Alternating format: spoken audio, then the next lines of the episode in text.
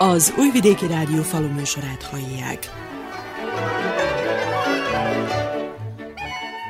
Tisztelettel köszöntöm a falu műsor hallgatóit, a mikrofonnál Juhász András szerkesztő. Térségünkben folytatódik a szokatlan időjárás, ugyanis régen volt tapasztalható ilyen meleg vénasszonyok nyara, mint az idei. Igaz, szeptemberben bőven hullott csapadék, ami most kedvez az őszi talajmunkáknak és a kalászosok, valamint a káposztarepce erőteljes és egyenletes fejlődésének, viszont a növénytermesztők azt vallják, hogy a talajnak még szüksége van bőséges csapadékra, hiszen ez a mennyiség, amivel feltöltődött, gyorsan elillan az őszi növények fejlődésével, a folyamatos talajműveléssel. Mindenki arra törekszik, hogy a lehető legjobban lefaragja a kiadásokat, hiszen a nyári aszály miatt termés és nyereségkiesés most érződik leginkább a termelés megalapozásánál. Az állattartó gazdaságokon a takarmány hiánnyal jelentkező gondokat még az is tetézi, hogy a meglévő takarmány nem megfelelő minőségű, így a jövőben várható, hogy a jószágok egészségi állapotánál változás áll majd be.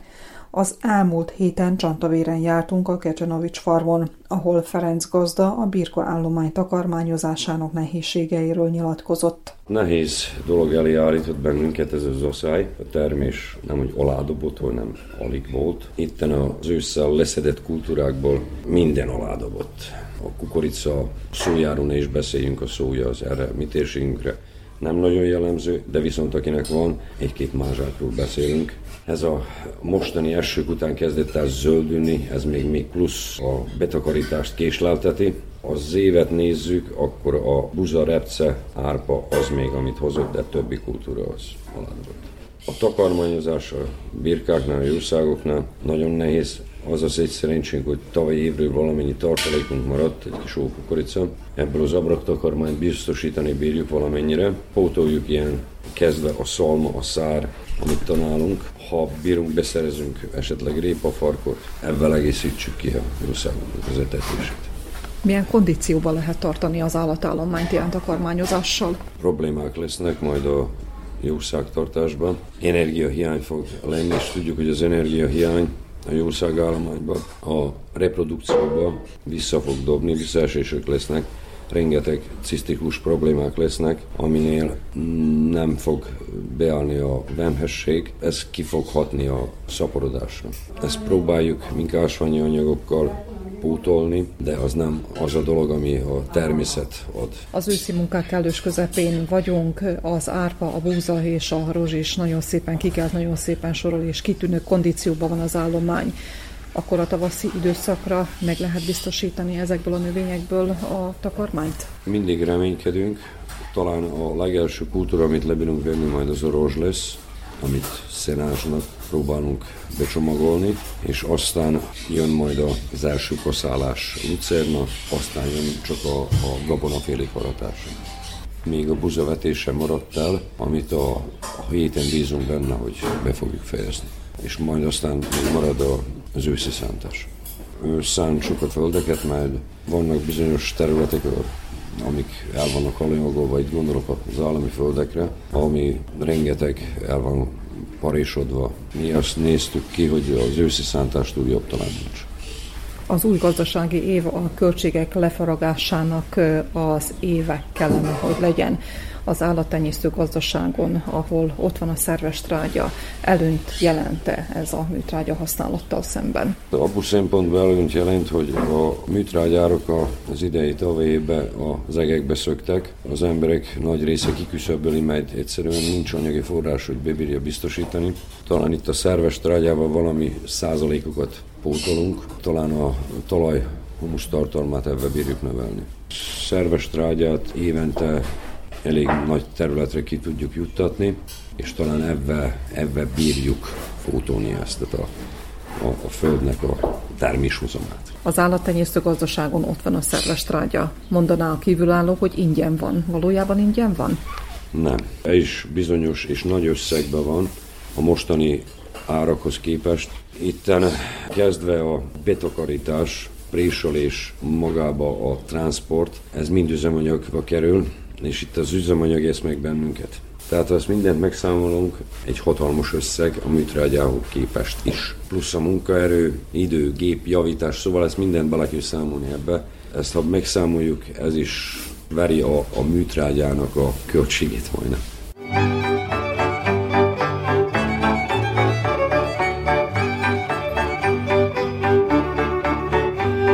A farmon évtizedek óta meghatározó a tejtermelés. Naponta háromezer liter nyers tejet szállítanak a tejgyárnak, mintegy száznegyven-százötven tehenet fejnek. Ezért kimondottan fontos az állomány egészségi állapotát magas szinten tartani, ami egyenes arányban van a nyers tejbeltartalmi értékével. Kecsanovics János gazda bízik abban, hogy tavaszig lesz elegendő takarmány a jószágoknak, akkor pedig már a friss zöld abrak kerül a jászolba. Akinek egy kis tapasztalata van, tudja, hogy a takarmánynak a betakarításával kezdődik a az állattartás, tehát ha jó minőségű takarmányt tudunk betakarítani a termőföldekről, akkor nem sok gondunk lesz, de ugye, hogyha foszforral szegény a takarmányunk, energiával szegény a takarmány, mind ebbe az évben, tehát kukorica szinte abszolút nincsen benne, óriási gondok lesznek, tehát hiányzik majd az energia, hiányzanak a fehérjék, amit mi úgy vásárolunk meg, de sajnos zegekbe szöktek az áraik, gondolok a szójapogácsára, a repszepogácsára, napraforgószakra, stb. Próbáljuk áthidalni ezt a, ezt a dolgokat. Tehát az összes kukoricát lesilóztuk, azokat, amiken sajnos nem voltak csövek. Azt hittük, hogy majd minőségesebb lesz azért talán ez a silótakarmány, de sajnos nagyon minőségtelen. Próbáljuk pótolni melasszal. Van még valami kevés tavalyi kukoricánk, és azt a kevés ideit, ami eléggé defektes. Próbáljuk valahogy beosztani, valamennyi gabonafélénk is van raktáron. Ezekkel próbáljuk majd kompenzálni azt a hiányt, ami nem termett meg a kukoricával. A tejmennyiségen, tejminőségen érezhető-e esetleg a takarmány minősége? Megkezdődött az ellési szezon, nyakló nélkül ellenek a tehenek, előhasi vámhessüszők. A liter mennyiség az nem növekszik, szinte pang, ugyanannál a nívónál. Ugye időközben apasztunk is el, de mondom, sokkal több ellik meg, és sajnos a literek nem növekednek. Mit mond a tejgyár? Végez-e analízist az ilyen tejből? A tejgyár az nem nyilatkozik a mi részünkre, ő csak küldi a minden mintavétel után az eredményeket, és akkor mi tanáljuk föl magunkat. Nem foglalkozik a termelőknek a kilétével, különösebb szakvéleménnyel ők nincsenek. Ugye a békevilágban voltak a segítségünkre, mikor valaki problémában volt, akkor kiálltak a termelő mellett, és akkor biztosítottak különféle takarmányokat olyan mennyiségben, amilyen mennyiségben szüksége volt a termelőnek rá, de hát ma ez nem történik meg.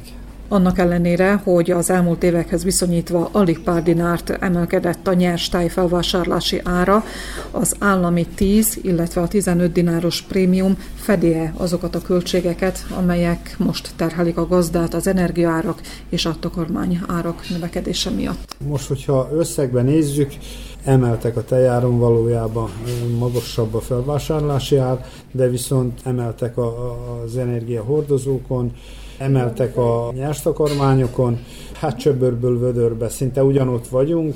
Én úgy gondolom, hogy ezzel az árral még, még nem tudjuk befedni, mert, mert mi nekünk mostan mindent venni kell. Nem úgy van, mint másik években, hogy teli voltak a hambárok és tárolók kukoricával, gabonával. A második kvartált az tizenöt dinárba kaptuk, hát most a többi az, hogy mennyiben lesz, lesz-e tíz dinár, vagy, vagy tovább lesz tizenöt dinár, ezt még nem tudjuk, mert senki sem biztosította be, hogy ezen túl tizenöt dinár fog lenni. Az új gazdasági év szinte minden gazdaságon a költségek lefaragásáról kellene, hogy szóljon.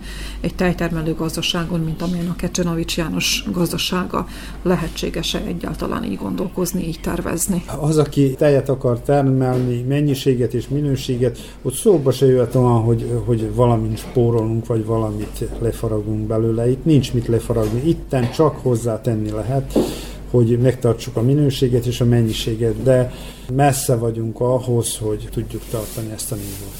a klímaváltozás kellős közepén és egy ekkora állatállomány függvényében hogyan beállítani a jövő évi vetésszerkezetet? Esetleg az őszi vetésű növények nagyobb teret kapnak? Én mindig úgy szoktam mondani, hogy mindent egy lapra nem lehet feltenni. Annak sem nincs értelme, hogy most jövőre ne termeljünk kukoricát, mert mi nekünk a kukorica a fő alapanyagunk. De viszont az időjárás két egyforma év ritkán szokott egymás után lenni. Habár én is azt prognozálom, hogy félő, hogy ettől a dátumtól és felfelé nem fogunk tudni tökéletes kukoricát termelni, ha az időjárás viszontagságai véget. Hogy mi lesz a jövő, nem tudjuk. Hát most mink egyelőre körülbelül ugyanazt a vetésforgót próbáltuk betartani. Lehet, hogy egy-két százalékkal kevesebb kukorica maradt, most tettünk be még tritikálét is a vetésforgóba, a zárpa és a buza mellett. Reméljük, hogy össze fog jönni. Jövőre az a tervünk, hogy a gabonafélékből már bekészítsük legalább egy nyolcvan százalékát az évi fogyasztásnak, és akkor a kukorica, hogyha lesz, akkor az csak plusz lesz. Hát reméljük, hogy lesz.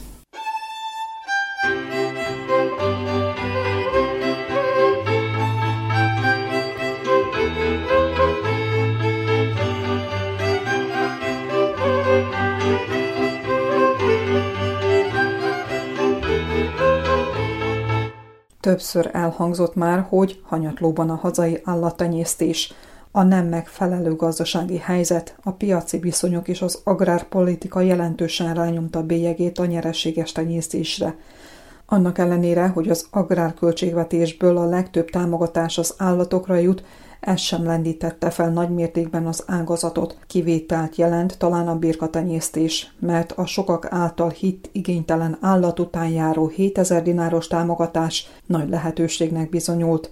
Az évek alatt azonban a felvásárlás és a kiszállítás akadályokba ütközött, ami miatt hullámzott a bárány ára.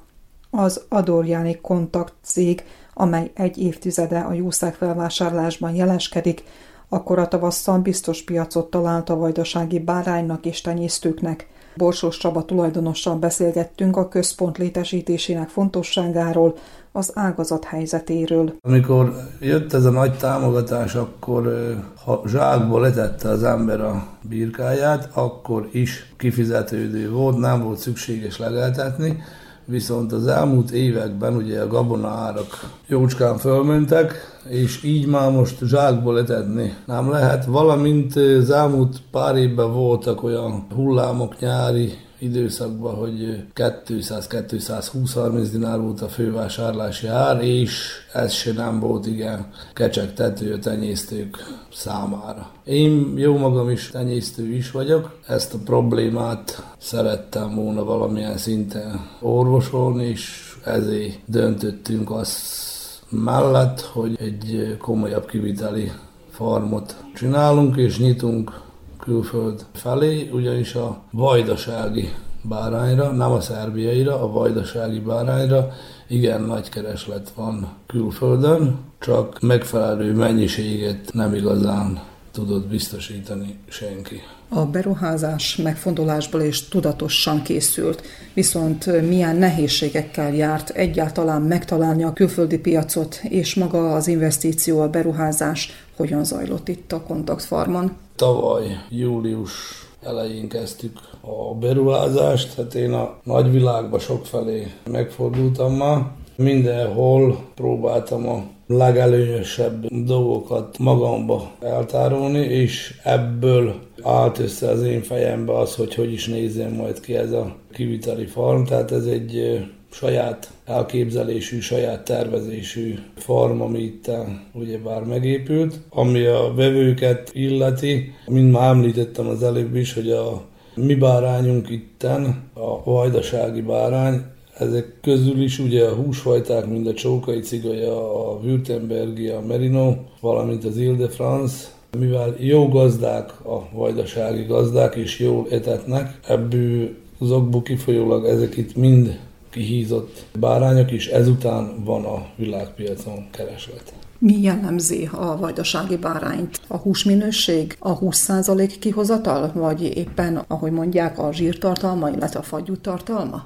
Egy jó sűjtbárány akkor tud jó sűjtbárány lenni, hogyha fagyús a bárány, ami azt jelenti, hogy kövér is. Mint már említettem, ugye a vajdasági gazdáknak a kilencven százaléka az jól eteti a bárányt. Kell ugye hozzá a fajta jelleg is, valamint ugye az se nem elhanyagolandó, hogy ezek a bárányok, ha ki vannak hizlalva, igen magas húskihozatalt tudnak adni. Nőstény egyedeket, azokat adjuk el levágva olasz-horvát piacra. Ez ugye a húskihozatal az mindig az egyednek a nagyságától függ. Egy harminc-harminckettő kilós bárány az ötven százalék körül tud kidobni, míg egy negyven kilós bárány az ötvennégy-öt százalékot tud kidobni. Amit élve szállítunk ki az országból, ugye azok ettől jóval nagyobbak, és sok esetben még hizlalnak rá, tehát a mi bárányaink külföldön elérik a hatvan százalékos húskihozatalt. A külföldi piac folyamatos szállítást, ellátást követel.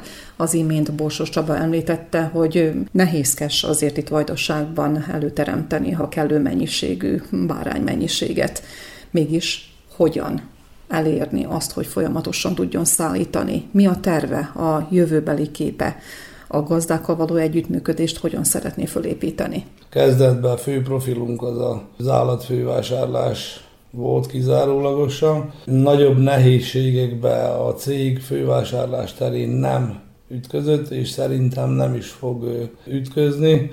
Bő száz kilométeres körzetből elhozzák az állattartók ide a jószágjait, mert mi általában többet fizetünk a, a piacon, mind a hazai vágóhidak, vagy mind a többi fővásárló, aki esetleg kisebb mennyiségeket szállít külföldre. Tehát pozitív a visszajelzés a gazdáktól? Mindenféleképpen, igen. Pancsovától, Ópazováig, Hócságtól, Apatin, tehát szinte egész Vajdaság területéről a gazdák fölrakják a járműveikre a bárányokat, és elhozzák ide Adorjánra.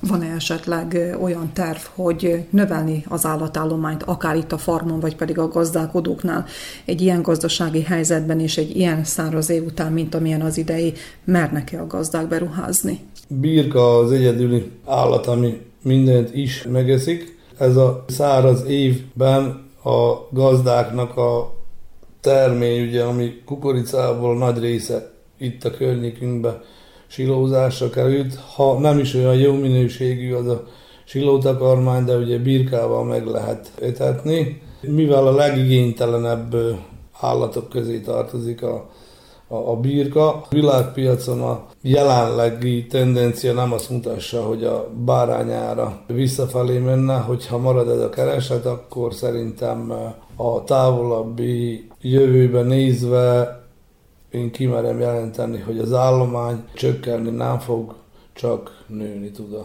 Vajdaságban. Tenyésztési technológiát esetleg javasol-e, tud-e nyújtani az érdeklődő gazdáknak? A tenyésztési technológiáról csak annyit, hogy ez minden eset ugye más, kinek van lehetősége legeltetni, kinek nincs lehetősége legeltetni, és ki milyen olcsóbb takarmánnyal tudja ugyebár kitartani a jószágot, mert hát ugye sokan például másodvetésbe tesznek kukoricát, ha tudja egy kicsikét öntözni, akkor ő már az állományát ki tudja tartani, de hát ez esetenként változó, tehát gazdánként változó. Ha ipari mennyiségről beszélünk, tehát több ezres állományokról, akkor mindenféleképp már most ugye vannak a, az automata szallagon történő etetés, amivel több ezer darabot is egy-két emberrel lehet látni. Ott megint más a matematika. Van olyan termelő is, aki háromszázhatvanöt napból háromszázhatvanöt napot a legelőn van. A saját farmunkon mi huszonhat hét hónap alatt mi háromszor megelletünk, és bő két év alatt azért nem mindegy, hogy az embernek kettő, három vagy esetleg öt báránya van eladása. Az elmúlt években emelkedett a báránynak a zára, és egyelőre nem látom azt, hogy csökkenne. Én úgy gondolom, hogy egy biztos pont lesz az állattenyésztésben az elkövetkezendő években a, a juh tenyésztés.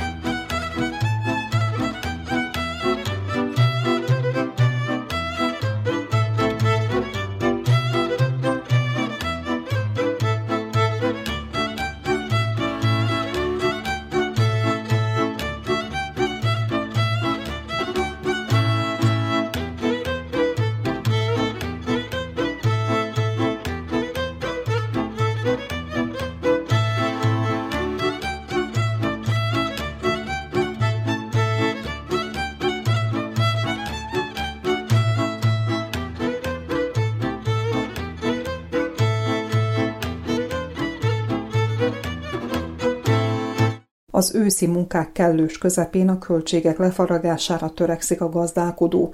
Ezt elsősorban a műtrágya mennyiségének csökkentésével próbálja elérni, de a szakemberek figyelmeztetnek, hogy tápanyag nélkül nem alapozható meg a hozam. Németh Alfréd, az Agrimatko cég agrármérnöke azt tanácsolja a gazdáknak, hogy talajelemzés után számoljanak a műtrágyák mennyiségével. Hogyha nem ezek a műtrágyárak lennének, amik, amik vannak is, akkor mindenképpen azt mondanám, hogy igen szükséges, tehát menjünk teljes mennyiséggel.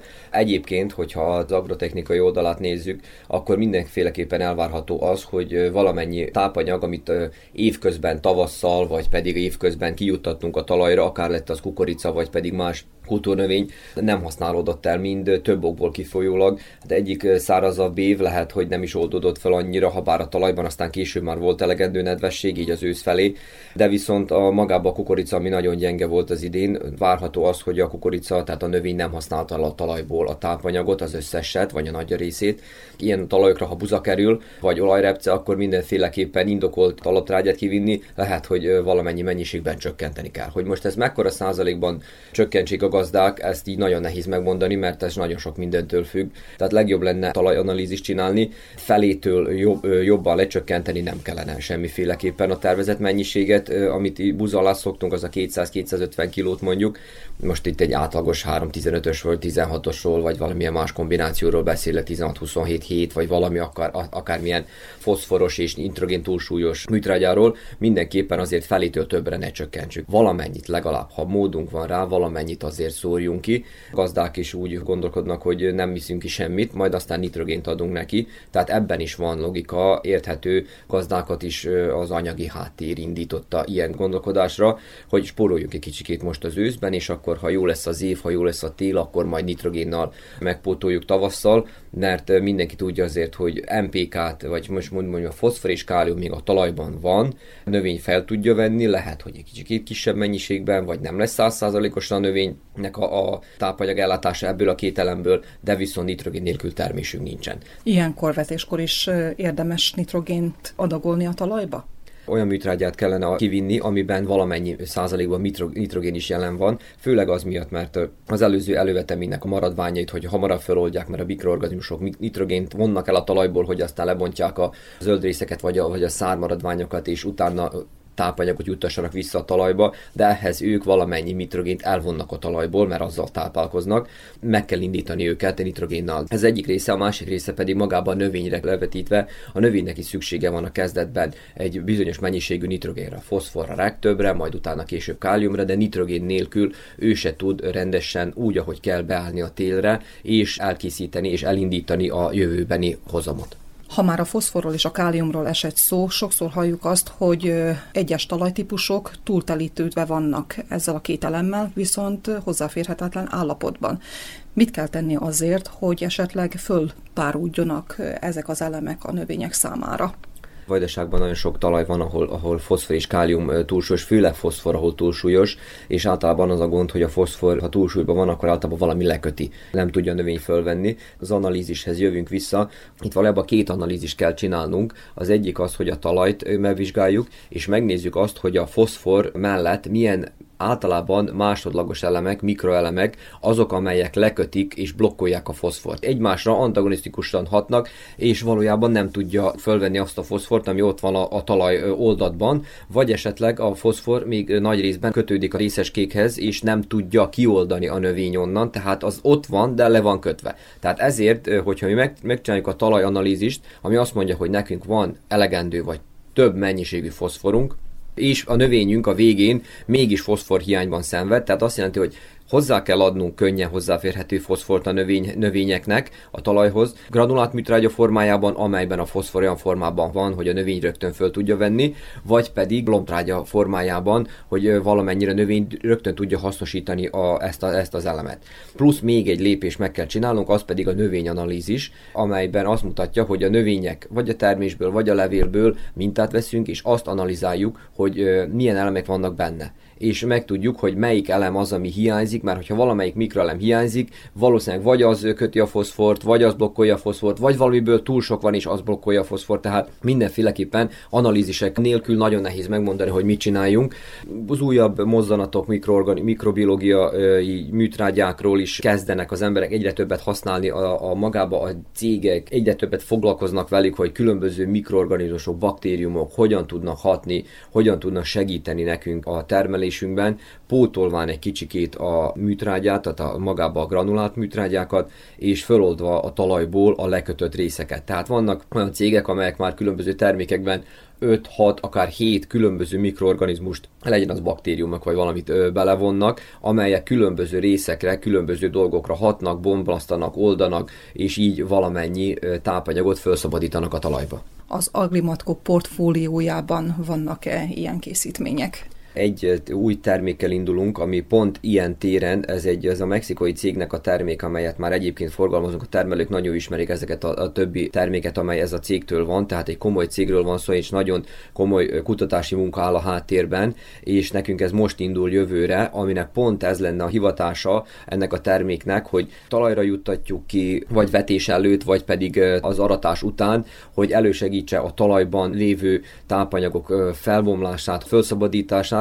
Ezek különböző mikroorganizmusok, különböző aminosavak, különböző fulvosavak, huminsavak összetétele, amellyel egy részből gazdagítjuk a talajt, más részből pedig a talajban meglévő tápanyagokat föl tudja oldani. Ilyen dolog, amikor a mikroorganizmusokat vonjuk be a termelésünkbe, ez nem történik meg egyik óráról a másikra, vagy egyik évről a másikra. Persze látható eredménye van neki már egy év után is magában a termésben, vagy ha analízist csinálunk, akkor tudjuk követni, hogy igenis mennyi a, a, a tápanyag tart talajnak, de ezek valójában mindig minden ilyen dolgok, amelyek biológiai alapokon állnak, hosszabb ö, alkalmazást igényel, mert valójában egyszer is, hogyha akármilyen lombtrágyát, vagy akármilyen mikrobiológiós trágyát kiszórunk a talajra, az egyszer megcsinál valamit, de azt nem várhatjuk el tőle, hogy a következő tíz évre megoldja a dolgunkat, vagy következő mindörökre.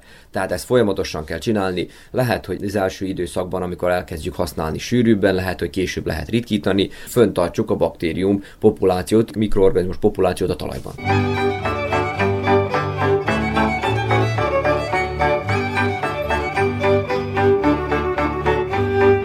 A növénytermesztésben a talajművelés igényli a legnagyobb kiadásokat. Lassan ugyan, de hódít a redukált talajművelés, viszont sok gazdaságon még mindig a két-három évenkénti szántást részesítik előnyben. Bálint István, az Agrotech értékesítési menedzsere beszél a talajművelési módokról. A talajművelést illetően a gazdák egyre inkább odafigyelnek arra, hogy megőrizzék a talaj nedvességét. Ennek érdekében egyre inkább divatossá válik a, a szántás nélküli talajművelés, a redukált talajművelés. Azonban vannak még olyan gazdák, akik ragaszkodnak a szántáshoz. A cégünk inkább az okszerű szántásnak a híve. Lehet, hogy minden évben nincs szükség arra, hogy megszántsuk a földterületet, kultúrától nyilván függően, azonban két-három évente azért egy szántás után azért más, máshogy néznek ki a növények. Redukált talajművelés eszközei lényegében a gruber, illetve a rövidtárcsa. Vannak, akik kizárólag rövidtárcsát használnak, így készítik elő a talajt. Azt mondják, hogy ezzel a legköltséghatékonyabb, kevés üzemanyaggal csak beforgatják a szármaradványokat a talajba, ezáltal előidézik a korhadást, tavasszal lényegében a úgymond már kitisztult földterületre tudnak vetni. Jó eredményeket mutatnak, lényegében nem mondhatni, hogy a hozamuk jelentősen nagyobb lenne, de a költség nyilván sokkal, de sokkal kisebb. Ilyenkor ősszel gazdák már elkezdték a szántást is, szerencsére az őszi csapadék következtében szépek a szántások, és szépen el, elő tudják készíteni a talajt, és ideális magágyat tudnak a, a gabonának előkészíteni. Ha már a szántás került szóba, akkor mit részesítenek előnyben akár az értékesítők, vagy pedig a gazdák, az őszi, vagy inkább a téli szántást? Minek mi az előnye, hátránya? A gazdák is szerintem inkább az őszi szántást részesítik előnyben, ilyenkor megpihen a föld a a tavaszi munkálatok előtt. Időben le vannak forgatva a szármaradványok és a gyomnövények is. Télen így a gazdáknak már nincs nagy dolguk a földdel, várják a tavaszt, hogy meginduljanak különböző magágy előkészítőkkel, és előkészítsék a talajt a vetésre. Évtizedekkel ezelőtt az altalajlazítás is divatban volt. Manapság mi a helyzet? Az altalajlazítás még mindig úgymond divatban van, nem mindegyik gazda csinálja. két-három évente, mondjuk három évente szükséges ennek az elvégzése, mivel az eketalpat át tudjuk ezzel szakítani, és ezért a nedvesség kellőképpen tud egyik irányba, illetve másik irányba is mozogni. Mikor több a csapadék, akkor ez levezeti a nedvességet, mikor kevesebb, akkor a növény tud táplálkozni mélyebb forrásokból is. Ugye, hogyha több a csapadék, akkor az nem kipárolog, hanem a talajban eltárolásra kerül. Ezért mindenkinek javasoljuk, hogy három évente mondjuk használjon altalazítót. Az altalazító egyébként egy olyan eszköz, amit pont abból az okból kifolyólag, hogy nem kell minden évben használni. Minden földterületen egy olyan eszköz, amit, amit a gazdák szeretnek közösen vásárolni, és így, így jobb a kihasználtsága. Talán ott szikesebb a talaj, sűrűbben el kell végezni ezt a munkaműveletet, de lényegében a, a, úgymond a bácskai részen, ahol, ahol úgymond parti földek vannak, ott is azért három évente ajánlatos elvégezni. A redukált talajművelésnél jelentkezhet-e úgynevezett tárcsatalp? Előfordulhat, hogy jelentkezik tárcsatalp, ebben az esetben is egy mélyebb talajlazításra van szükség, akár Gruberrel, harminc centiméter mélységben szárnyas kapák nélkül, vagy pedig altalazítóval tudunk ilyenkor a földterületen elvégezni a szükséges lazítást. Ami a tárcsát illeti, minden talajtípusra, minden körülmény között javasolt az alkalmazása? A tárcsát illetően nyilván, hogyha nagyon nedvesek körülmények, akkor nem szeretik használni az emberek. Előfordul az, hogy rakodik. Nyilván gyártó függ az, az egész, illetve a tárcsalapoknak az elhelyezésétől függ a dolog, de hogyha nagyon nedvesek a körülmények, akkor szinte, hogy a többi eszköz sem, úgy a tárcsát sem tudják használni, de, de egyébként minden talajban, minden, minden kultúra után használják az emberek. Az egyetlen veszély, ami előfordulhat talán, ami ezt a fajta művelési technológiát illeti, az, hogy a, az olyan fajta gyomnövények, mint, mint például a fenyércirok, illetve az egyéb rizormára szaporodó gyomnövényeket felaprítja, úgyhogy nem semmisíti meg magát a gyomnövényt, hanem elődézi annak szaporodását, szaporítását.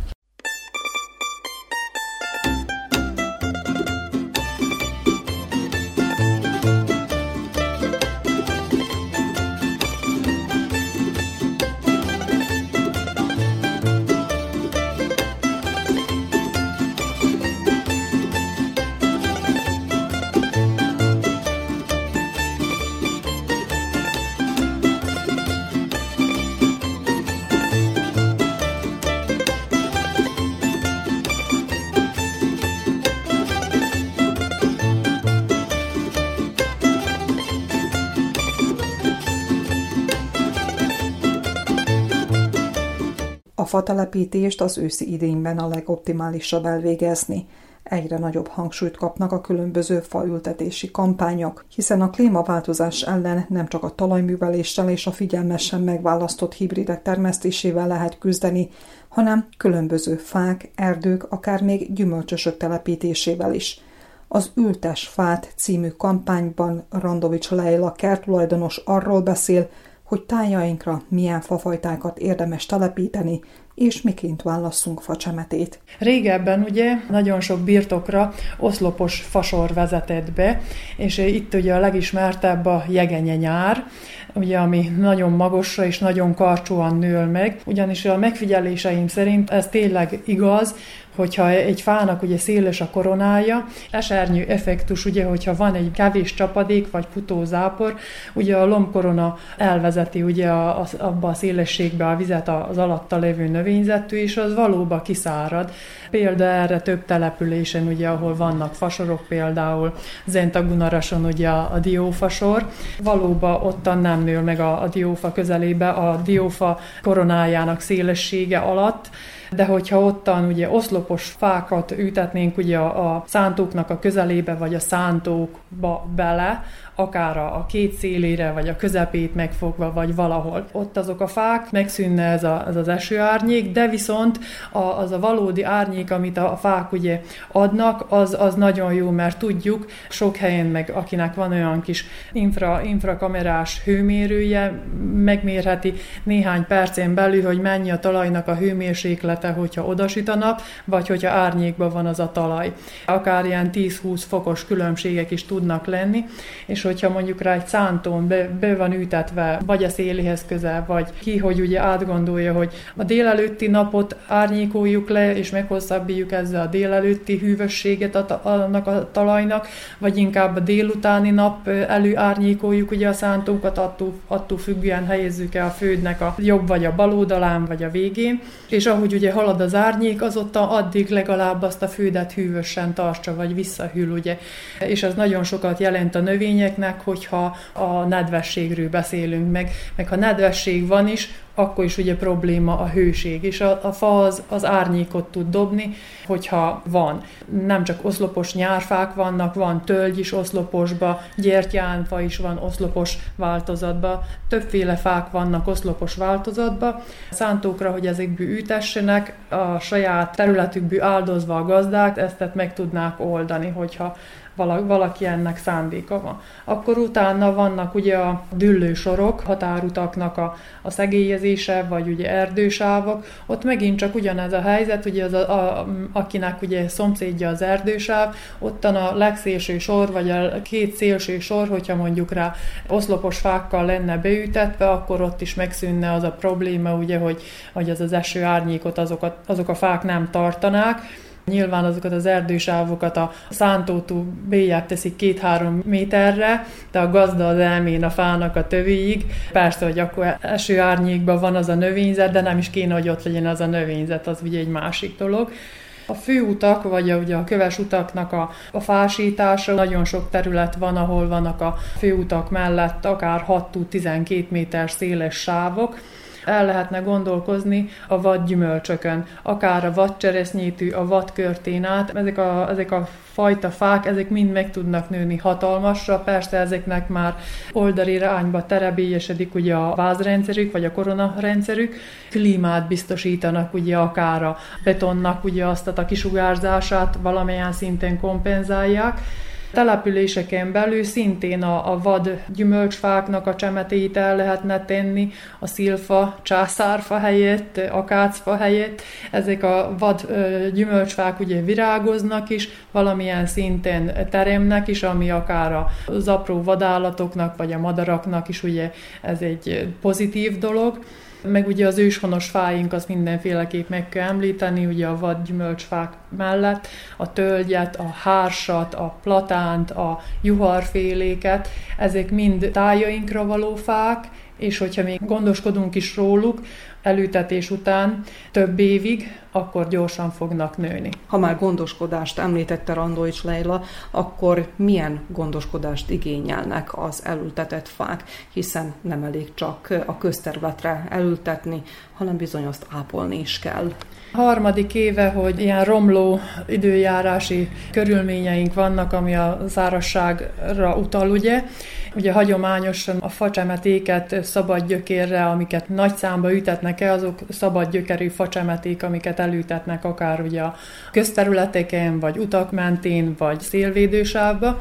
Ezek a szabadgyökerű facsemeték, hát víz nélkül nagyon-nagyon nehezen tudnak még jobban belegyökeresedni a földbe. Ezért sajnos nem, nem elég az a, az a tavaszi, meg a nyárig, meg az a, abba az évben a gondoskodás ezekről a facsemetékről, hogyha ezt tehát egy éven túl nem folytassák, akkor azokkal a facsemetékkel nem lehet számolni, hogy azok, azok meg fognak maradni hosszú távon. Tehát ezeket a facsemetéket legalább két évig locsolni kell. Az időjárástól függően, de lássuk, hogy milyen az időjárás. Ez, a, ez az év, ez már csak hozzáadódik az előző két év szárazságához, meg én szerintem a következő év szárazságához is ez a három már hozzá fog adódni, úgyhogy gyakorlatilag itten már lassan lehetetlen lesz új fákat telepíteni. De viszont van egy másik fajta módszer, amiről, amiről érdemes hallani, aztán mindenki magának tovább tudja ezt gondolni. A fákat úgy lehet legjobban, meg legtartósabban ugye telepíteni, hogyha magról elvessük őket. Ugye a tölgynek van magja, a körtének is van magja, cseresznyétű kezdve, legtöbb fának van magja. Ezeket a magokat helybe, oda, ahova szeretnénk oda elültetni, és nyilván a mag, mag se tud megeredni ilyen szárazságba, aztat is ugyanúgy locsolni kell, mint ahogy a csemetét, aztat az egy-másfél méteres suhánk csemetét. A magoncokat, hogyha mi gondozzuk, az az egy évig. Ez az egy év alatt ők karógyökerükkel addig hatolnak lefelé a földbe, ameddig biztos nedvességet nem találnak, és ezek a fák aztán hosszú távon tényleg akár negyven-ötven év távlatába, ezek akármilyen szárazság jöhet, legutoljára lesz nekik bajuk ellenbe azokkal a fákkal, amiket ugye szabad gyökérre ültetünk, és ő nekik el van vágva nyilván a karógyökerük, ők olyan karógyökeret soha többet nem fognak tudni kifejleszteni. És amikor a földlabdás csemeték kerülnek szóba, van-e előnyük? Nem sok különbség van a szabad gyökerű és a földlabdás csemete között. Talán egy hónap előny, hogyha van, de hosszú távon nincsen semmivel se nagyobb előnye neki, mert abba a földlabdába még kisebb gyökérzet tud benne lenni, mert, mert a szállítás véget, meg a különböző dolgok véget igyekeznek mindig kisebb földlabdával azt a növénykét fölvenni, és képzeljük el, hogy egy két literes kis föld földlabdás növényke, van neki egy két újnyi vastag törzse, meg két méter magas, akkor az arányába nem egy jó arány a gyökér, meg a, a, a föld feletti rész, az egy, az egy nagyon rossz arány. Ezért is érdemes inkább a gyengébb, kisebb fákat megvenni, amelyik arányosabb a gyökér törzs, meg a, a korona egymáshoz képest, mert fölülről nagyot mutat, alulról meg nincsen neki alapja.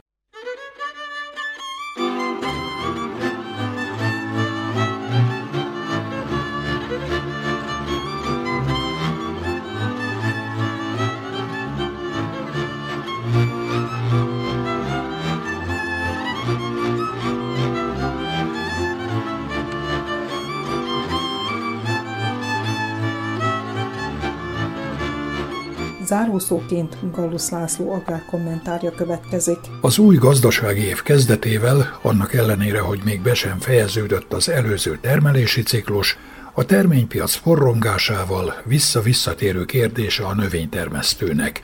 Milyen időszak küszöbén áll mezőgazdaságunk? Eleget tehet-e, és hogyan tehet eleget a sokat emlegetett és egyre szükségesebb termés és termelékenység növelését célzó elvárásoknak, mennyire szükséges új utak, azaz termésbiztonságot és ezzel együtt nyereséget szavatoló technológiák és alternatív növények keresése.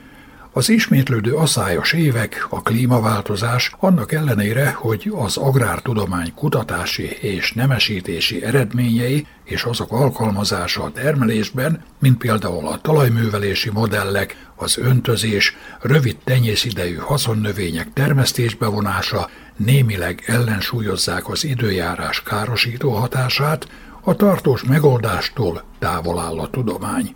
A szerénynek is alig nevezhető kukorica meg szójatermés következtében sok gazda lemondóan legyint. Nem érdemes erőltetni a nagy ráfordítást igénylő termesztést. Ez természetesen nem azt jelenti, hogy teljesen kiszorulnak a vetésszerkezetből, de várható vetésterületük csökkenése. Hogy milyen haszonnövények kerülnek, illetve kerültek helyükbe? A kedvező talajelőkészítési munkálatok, valamint a stabil hozam és ár megnövelte az őszi káposztarepce iránti érdeklődést. Biztosra vehető, hogy legalább harminc-harmincöt ezer hektáron került földbe a mag, és búzából sem lesz kevesebb hatszázharminc ezer hektárnál. De kérdés, hogy milyen termésre van kilátás, bár az alkalmazott agrotechnika ellenére leginkább az időjárás a meghatározója a hozamnak. De milyen haszonnövény helyettesítheti például a jövőben a kukoricát, az egyik legelterjedtebb gabonát a világon, melynek vetésterülete az Amerikai Egyesült Államokban meghaladja a huszonnyolc millió hektárt. Nálunk mintegy egy millió hektáron termesztenek kukoricát. Sokan a szemes cirkot tekintik a jövő kukoricájának, melynek vetésterülete világviszonylatban több mint negyven millió hektár.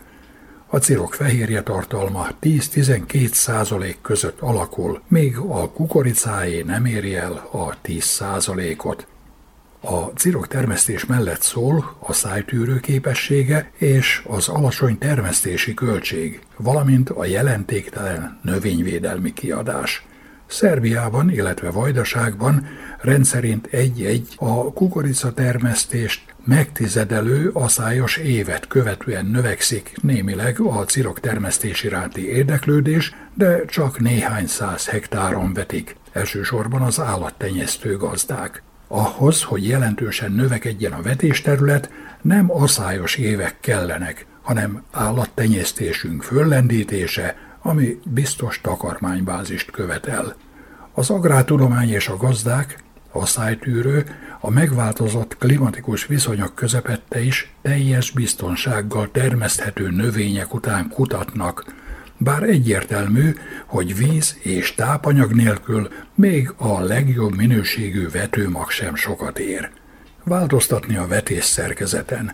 Könnyű kimondani egy-egy sovány esztendő után, de annál nehezebb döntés, hiszen a változtatás előtt azt is latra kell tenni, hogy az adott körzet alkalmas-e a kiválasztott újabb növény termesztésére, van-e rá kereslet, mennyire gazdaságos termesztése. Az agrárszektor közölte nemrég, hogy a Nyugat-Afrikában őshonos gabonaféle, a fónió termesztése, amit Európában alig ismernek, nyertese lehet a klímaváltozás következtében változó növénytermesztésnek, és állítólag piaca is van ennek a nálunk a búzához hasonló jelentőségű gabonának. Az érv, ami a fónió mellett szól, hogy jól tűri a szélsőséges időjárási viszonyokat, sem öntözésre, sem növényvédelemre, sem műtrágyázásra nincs szüksége a növénynek. A fóniónak alacsony a koleszterin, nátrium és zsírtartalma, kevés kalóriát viszünk be vele szervezetünkbe, cukormentes, de fontos B-vitamin forrás. A gabonafélék között a legmagasabb a kalcium tartalma. A kutatások szerint, bár fehérje összetétele összevethető a rizs fehérjéivel, a fónió lényegesen nagyobb mennyiségben tartalmaz kéntartalmú metionint és ciszteint. Ez a két aminosav viszont nincs meg a búzában, a rizsben, a cirokban és az árpában sem. Mivel az egyéb gabonákhoz képest nem emeli meg gyorsan a vércukorszintet, a cukorbetegek vércukorszint stabilizálásában is pozitív szerepe lehet. Csupa jó tulajdonság. Csak az a kérdés, hogy az érdeklődő növénytermesztők hogyan juthatnak vetőmaghoz, ki lesz, aki felvásárolja majd a termést. Mind a növénytermesztésben, mind az állattenyésztésben voltak már nyereséggel kecsegtető útkeresések. Gondoljunk csak a földi mogyoró, azaz a kikiriki termesztésére, ami az ezerkilencszázkilencvenes évek elején hozta lázba a vajdasági termelőket, de nagyon gyorsan eltűnt a déli báb. Az állattenyésztésben az ezerkilencszáznyolcvanas években a nutria tenyésztés hódított, azután meg a csigatenyésztést gondolták az állattenyésztés mentőövének, és mondani sem kell, hogy valamennyi próbálkozás összeomlott. A befektetés sem térült meg, nemhogy nyereséget könyvelt volna el a gazda. Vitathatatlan, hogy szükség van az alternatív növényekre, de nem a nálunk teljesen ismeretlenekre. Ezek a kis területen termesztett növények kiegészítői lehetnek a hagyományos szántóföldi haszonnövényeknek, illetve azok esetenként szerény termésének.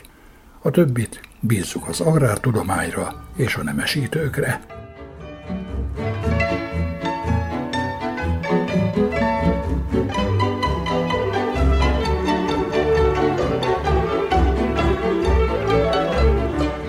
Kedves hallgatóink, falu műsorunkat sugároztuk. A munkatársak nevében is elköszön önöktől a szerkesztő, Juhász Andrea.